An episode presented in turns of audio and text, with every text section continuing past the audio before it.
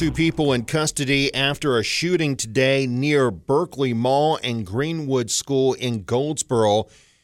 And that led to a lockdown at both of those facilities today. Joining us now is Andrew Stevens from the Goldsboro Daily News.com, a news partner of Curtis Media Group. Andrew, how are you? Jeff, doing great. Appreciate you having me on this afternoon. Thank you for joining us. So, uh, when did this first this situation first arise? Yeah, Jeff, it, it really got uh, going just before twelve thirty this afternoon uh, at the mall as law enforcement from uh, North Carolina State Patrol, Wayne County Sheriff's Office, and also Goldsboro Police Department uh, responded to Berkeley Mall as uh, reports of shots fired came in just like I said just before twelve thirty this afternoon. did it happen inside the mall? It, as far as we know, Jeff, still waiting on an official press release from the city, and that should come across sometime this afternoon. But from what we understand, that, that did take place uh, inside the mall. Fortunately, no one was injured, and right now, uh, two people are uh, are in custody, as I heard you say as we were coming on. Um, and they did a, gr- a great job just listening to some police scanner activity this afternoon of getting uh, mall employees from different uh, retail stores within the mall out to their cars uh, safely and, and making them feel secure once the mall was closed uh, for the day. And that went on at multiple businesses uh, around the mall there because anyone familiar with the mall here in Goldsboro knows that you've got Berkeley Mall, but then you've got a number of retail stores uh, around the mall uh, area, banks, uh, restaurants, cell phone stores as well. So that's a pretty busy area. And law enforcement as a whole did a great job of making employees of all those businesses uh, feel safe and secure this afternoon as all of this was unfolding. Was it only Greenwood Middle School that was placed on lockdown? No, sir. So also Meadow Lane Elementary and North Drive uh, Elementary, along with Greenwood Middle, and all of those lockdowns were lifted around 1:37. Okay, so uh, those have all been uh, lifted, and uh, was there difficulty, as far as you know, as parents picking their kids up from school? Not, not that I understand. You know, Wayne County Public Schools usually does a great job of communicating with parents and letting them know what is going on, and still waiting to find out as far as uh, the mall status for tomorrow and, and those schools as well. I would imagine the schools would probably be open tomorrow.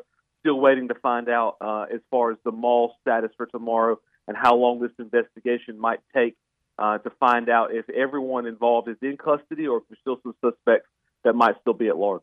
But the mall is closed for right now. That is correct. Okay.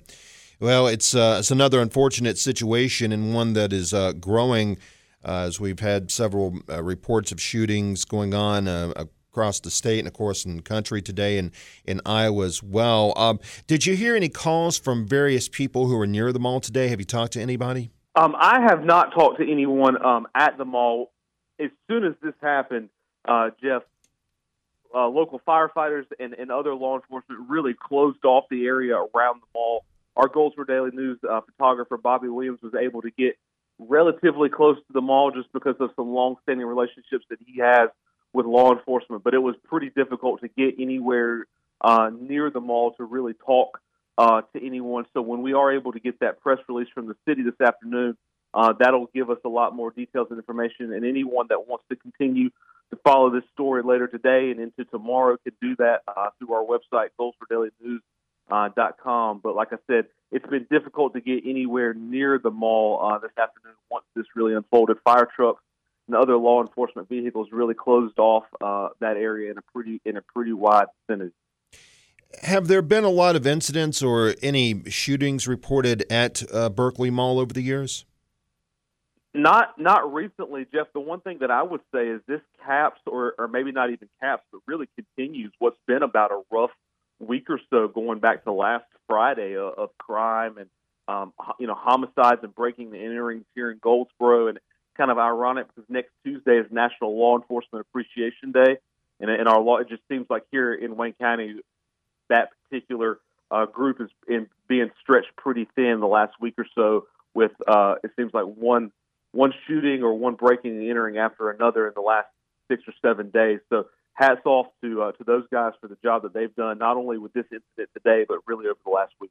Yes, it's unfortunate. There's uh, one report that people were uh, running out of the mall at one point. That's according to one mall employee with one uh, media outlet. Did you hear something similar to that, or did you hear from anybody who worked inside the mall?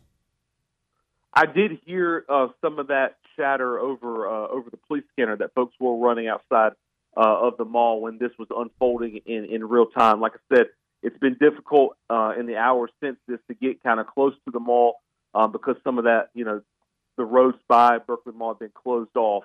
Um, but I did hear some of that chatter on the police scanner that it, it was difficult, uh, or excuse me, that folks were running out of the mall when this was unfolding unfolding in real time. So we'll get more details about it, and perhaps there'll be a press conference coming up later on today regarding this incident from Goldsboro Police. And if they have one uh, during the WPTF evening news or the WPTF afternoon news, we'll have it right here. Andrew Stevens will have a complete update about it as details come in on GoldsboroDailyNews.com. Andrew, thank you for your time. As always, we appreciate it, and we'll talk again sometime in 2024. Sounds great. Thanks, Jeff.